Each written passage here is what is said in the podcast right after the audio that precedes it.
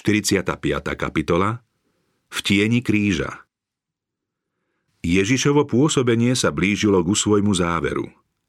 Z Betsaidy odišiel na sever, do okolia Cézarey Filipovej, kde chcel v ústraní a pokoji pripraviť svojich učeníkov na nastávajúce udalosti. Kristovo dielo na zemi sa chýlilo k záveru. Duchovným zrakom sledoval Ježiš jasné obrysy udalostí blízkej budúcnosti. Skôr než vzal na seba ľudskú prirodzenosť, videl celú cestu, ktorou musí prejsť, ak má zachrániť stratených. Skôr než v nebi odložil svoju korunu a kráľovské rúcho a zostúpil z trónu, aby svoju božskú prirodzenosť priodial ľudskou prirodzenosťou, vedel o každej rane, ktorá mu zasiahne srdce, o každej urážke, ktorá dopadne na jeho hlavu, a vedel o seba zaprení, ktoré vytrpí. Videl celú svoju životnú púť od jasiel po Golgotu. Vedel, akým utrpením musí prejsť.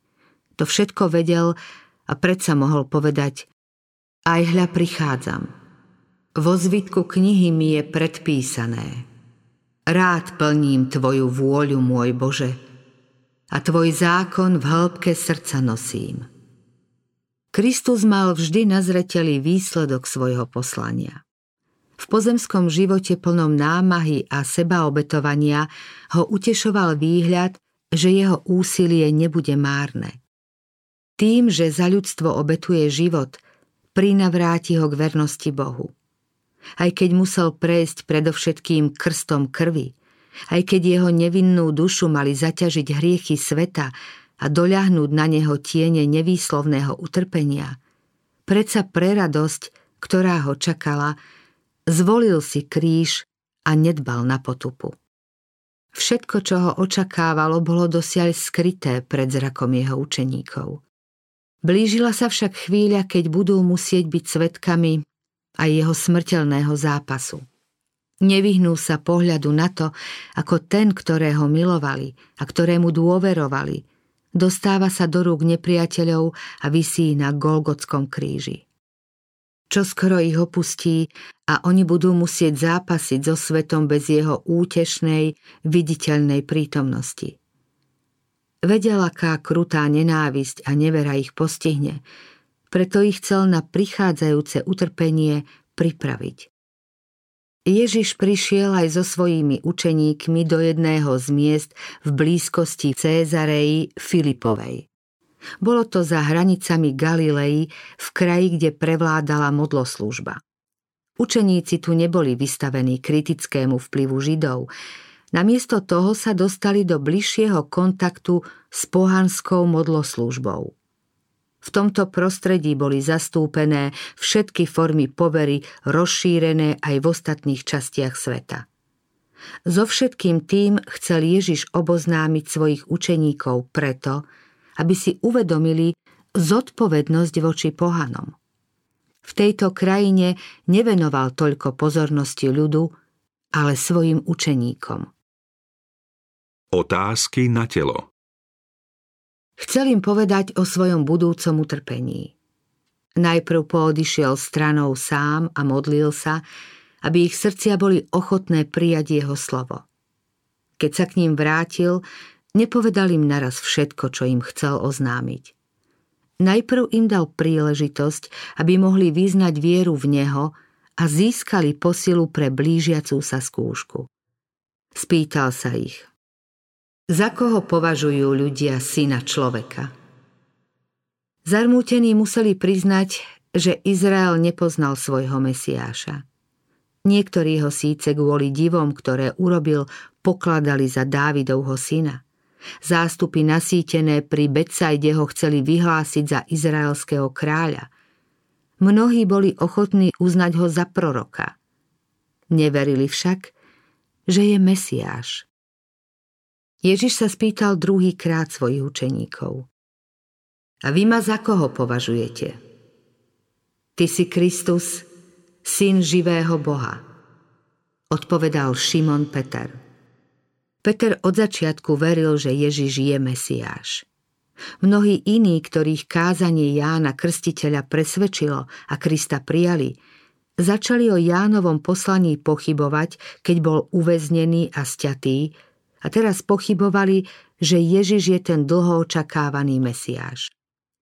Mnohí z učeníkov, ktorí vrúcne očakávali, že Ježiš zasadne na Dávidov trón, ho opustili, keď videli, že sa o nič také neusiluje. Peter a jeho priatelia sa však od neho neodvrátili. Nerozhodnosť tých, čo včera chválili a dnes odsudzujú, nemohla otriasť vieru pravého spasiteľovho nasledovníka.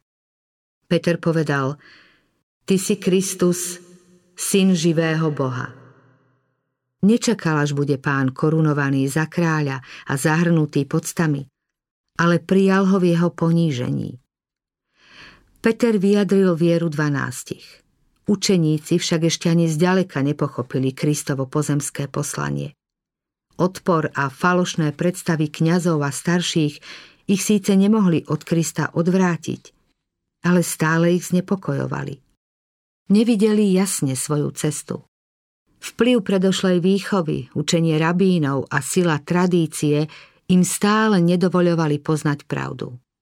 Prevzácne lúče Ježišovho svetla ich síce z času na čas osvietili, no nezriedka si počínali ako tí, čo tápu v tme. V ten deň, skôr ako museli čeliť ťažkej skúške viery, spočinula na nich moc Ducha Svätého. Na chvíľu stratili zo zreteľa veci viditeľné, aby hľadeli na neviditeľné. V podobe človeka poznávali slávu Božieho Syna. Ježiš povedal Petrovi: Blahoslavený si, Šimon, syn Jonášov, lebo ti to nezjavilo telo a krv, ale môj Otec, ktorý je v nebesiach. Pravda, ktorú Peter vyznal, je základom viery veriacich. V nej podľa Kristových slov spočíva večný život. Toto poznanie však nemalo byť nejakým dôvodom na samochválu. Peter nedospel k tomuto poznaniu vlastnou múdrosťou či dobrotou. Človek sám od seba Boha nikdy nepozná. Jeho dokonalosť je vyššia ako nebesá. Čo môžeš spraviť? Je hlbšia ako podsvetie. Čo vieš o tom? Len Duch Svätý nám môže zjaviť Božie hlbiny, ktoré ani oko nevidelo, ani ucho nepočulo, ani na ľudské srdce nevystúpilo. Ale nám to Boh zjavil skrze Ducha, lebo Duch skúma všetko, aj Božie hlbiny. Hospodin má spoločenstvo s tými, ktorí sa ho boja. To, že Peter Kristovu slávu spoznal, bolo dôkazom, že ho učil sám Boh. Naozaj, blahoslavený si, Šimon, syn Jonášov, lebo ti to nezjavilo telo a krv. Základ cirkvi. Ježiš ďalej povedal: Ja ti hovorím, ty si Peter, a na tej skale si postavím cirkev a pekelné brány ju nepremôžu. Meno Peter znamená kameň, skala. Peter však nebol skalou, na ktorej bola cirkev založená. Pekelné brány ho predsa premohli, keď zaprel svojho Pána zaklínaním a prísahou. Cirkev však bola postavená na tom, proti ktorému boli brány pekla bezmocné. Stáročia pred Spasiteľovým príchodom Mojžiš poukázal na spásnu skalu Izraela. Žalmista spieval o skale svojho spasenia. Izaiáš napísal: Preto takto vraví Hospodin, Pán.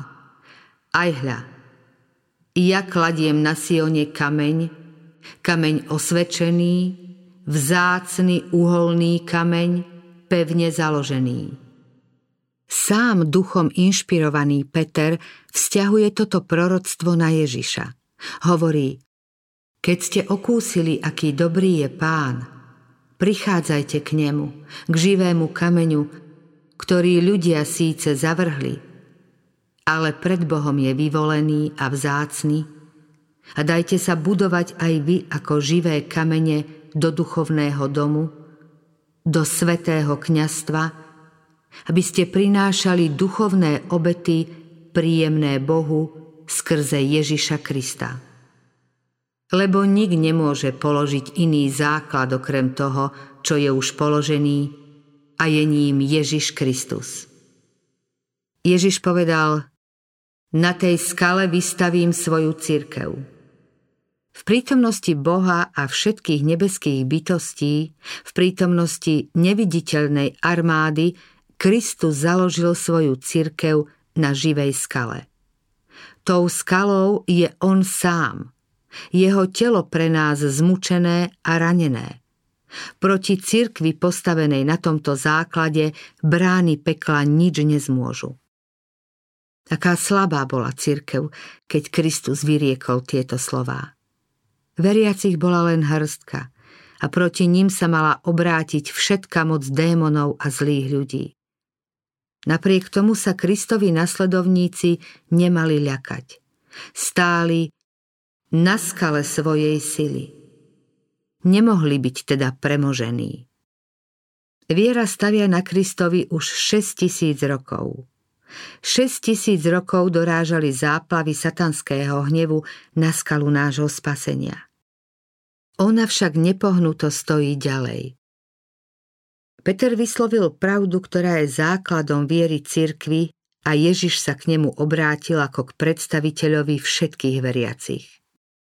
Povedal: dám ti kľúče nebeského kráľovstva. Čo zviažeš na zemi, bude zviazané na nebi. A čo rozviažeš na zemi, bude rozviazané na nebi. Kľúčmi kráľovstva sú Kristove slová. Jeho slovom je vlastne celé písmo a má kľúčový význam. Kristove slová majú moc otvoriť i zavrieť nebesá. V nich sú vyjadrené podmienky, za ktorých sú ľudia prijatí alebo zavrhnutí. Úsilie zvestovateľov Božieho slova sa tak môže stať vôňou života k životu alebo vôňou smrti na smrť. Ich poslanie má dosah pre celú večnosť. Spasiteľ nezveril dielo Evanília Petrovi osobne. Keď neskôr tieto slová opakoval, vzťahoval ich priamo na cirkev. V podstate to isté povedal 12 ako predstaviteľom celého tela veriacich. Keby bol Ježiš poveril zvláštnou mocou jedného učeníka nad iných, nemuseli sa dohadovať, kto z nich by mal byť väčší.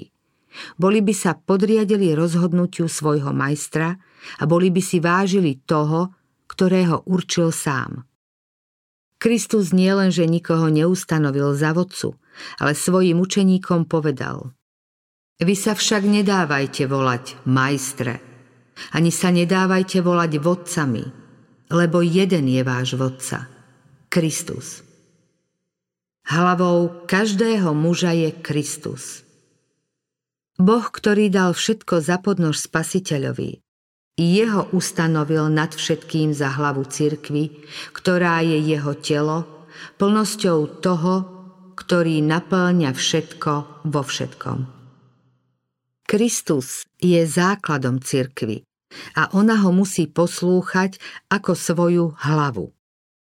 Nemá závisieť od človeka a človek ju nemá ovládať. Mnohí si myslia, že zodpovedné miesto v cirkvi im dáva moc diktovať, čo majú iní ľudia veriť alebo robiť. Boh taký nárok neschvaľuje. Spasiteľ hovorí: vy všetci ste bratia. Všetci sú vystavení pokušeniu a podliehajú omylom. Na žiadneho smrteľníka sa nemôžeme spoľahnúť, že nás bezpečne povedie. Skalou viery je živá prítomnosť Krista v cirkvi. O ňu sa môže oprieť aj ten najslabší a tí, čo sa pokladajú za najsilnejších, prejavia sa ako najslabší, ak ich silou nebude Kristus. Prekliatý je muž, ktorý dúfa v človeka a telo robí svojou oporou. Pán je skalou, dokonalé je dielo jeho.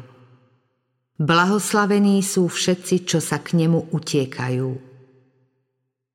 Blížiace sa utrpenie.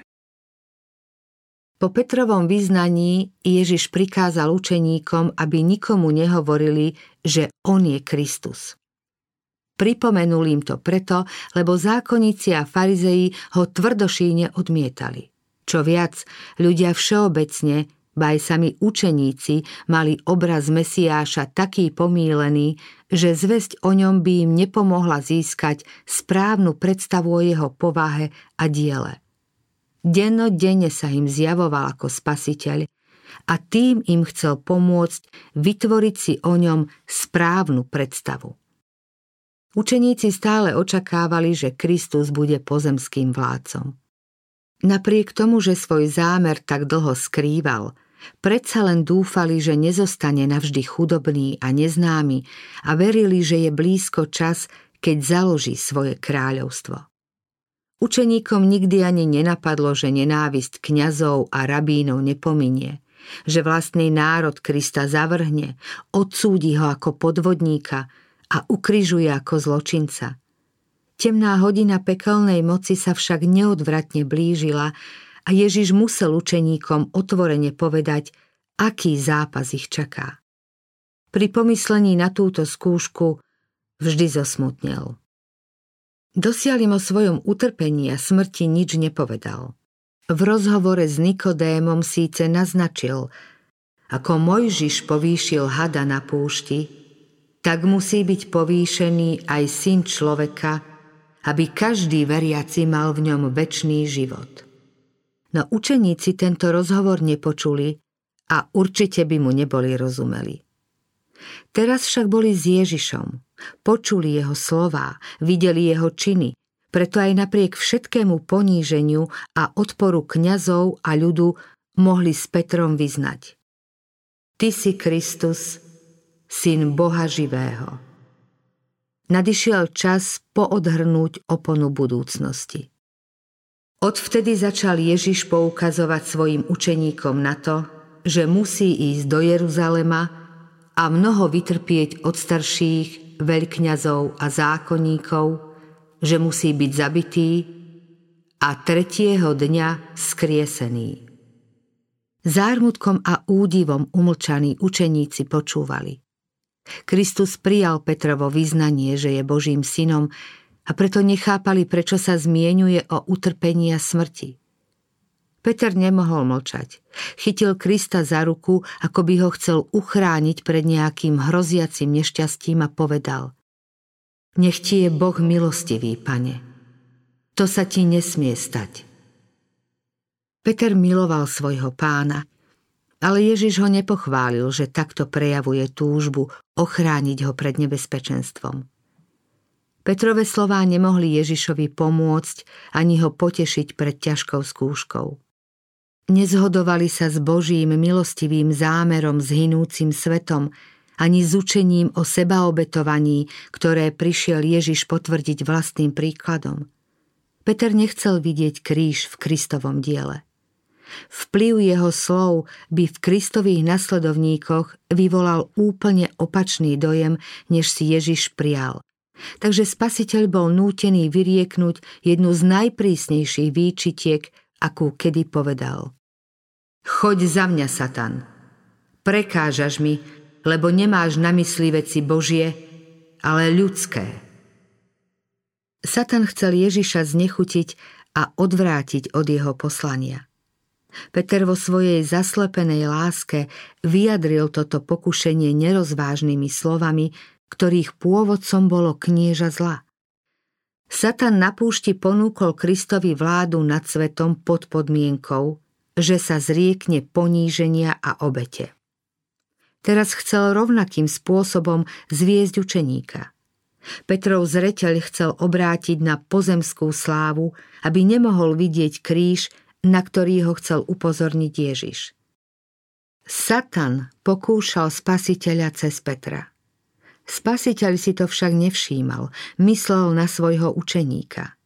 Satan sa votrel medzi Petra a jeho majstra, aby sa učeníkovo srdce neozvalo pri pohľade na Kristovo poníženie, ktoré podstúpil pre jeho záchranu. Kristove slová nepatrili Petrovi, ale tomu, ktorý ho chcel odlúčiť od vykupiteľa.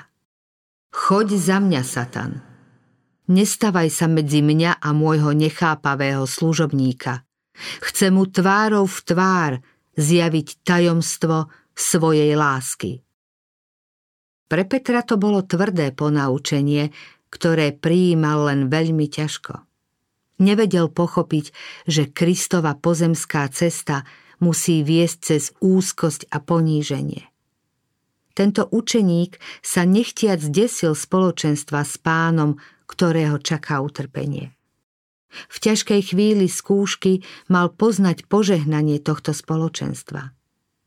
Po dlhšom čase, keď už jeho činnosť pod ťarchou rokov a námahy ochabovala, napísal: Milovaní, nečudujte sa, keď ste v ohni skúšok, ktoré na vás prišli, ako by sa vám prihodilo niečo nezvyčajné. Radujte sa, keď máte účasť na Kristových utrpeniach, aby ste sa radovali a plesali aj vtedy, keď sa zjaví jeho sláva. Ježišov kríž. Ježiš teraz svojim učeníkom vysvetlil, že im dal vlastným sebazapieravým životom príklad, ako majú aj oni žiť. Potom zavolal ľud zhromaždený na blízku a povedal: Kto chce ísť za mnou, nech zaprie sám seba, vezme svoj kríž a nasleduje ma. Kríž pripomínal rímsku moc. Bol nástrojom najkrutejšej a najponižujúcejšej smrti. Najhorší zločinci si museli na popravisko niesť kríž sami. Stávalo sa, že zločinci sa zúfalo bránili a kríž odmietali niesť. Boli však premožení a kríž im bol priviazaný k telu. Ježiš však vyzýval svojich učeníkov, aby vzali kríž a nasledovali ho. Tieto jeho slová, hoci len matne pochopené, naznačovali ochotu prijať to najtrpkejšie poníženie. Ochotu ísť pre Krista cestou smrti. Spasiteľové slová už nemohli vyjadriť väčšiu odovzdanosť. To všetko podstúpil kvôli ním. Ježiš netúžil po nebi, ak by sme my, hriešnici, mali zahynúť. Opustil nebeské príbytky a prijal potupu, urážky a hanebnú smrť. Ten, ktorému patrili nevystihnutelné poklady neba, schudobnel, aby sme my zbohatli jeho chudobou. Máme ísť tou istou cestou, ktorou šiel on sám. Milovať ľudí, za ktorých Ježiš zomrel, znamená ukrižovanie vlastného ja. Kto je Božím dieťaťom, mal by sa odteraz pokladať za ohnívko reťaze spustenej z neba na zem pre záchranu sveta a spolu s Kristom mal by hľadať a zachraňovať hynúcich. Kresťan si má vždy uvedomovať, že sa posvetil Bohu a že svojou povahou má zjavovať svetu Krista. Sebaobetovanie, súcit a láska zjavené v Kristovom živote majú sa prejaviť aj v živote Božieho služobníka. Lebo kto by chcel zachrániť svoj život, stratí ho. A kto by stratil svoj život pre mňa, nájde ho. Sebectvo je smrť. Keby telesné orgány mali žiť jednotlivo pre seba, každý z nich by zahynul. Srdce, ktoré by nedodalo životodarnú krv ruke a hlave, by čoskoro ochablo. Podobne ako telesná krv, aj Kristova láska prúdi do každej časti tajomného tela. Závisíme jedni od druhých a ten, kto nechce dávať, zahynie. Ježiš povedal: Veď čo osoží človekovi, ak získa hoci celý svet, ale utrpí škodu na duši.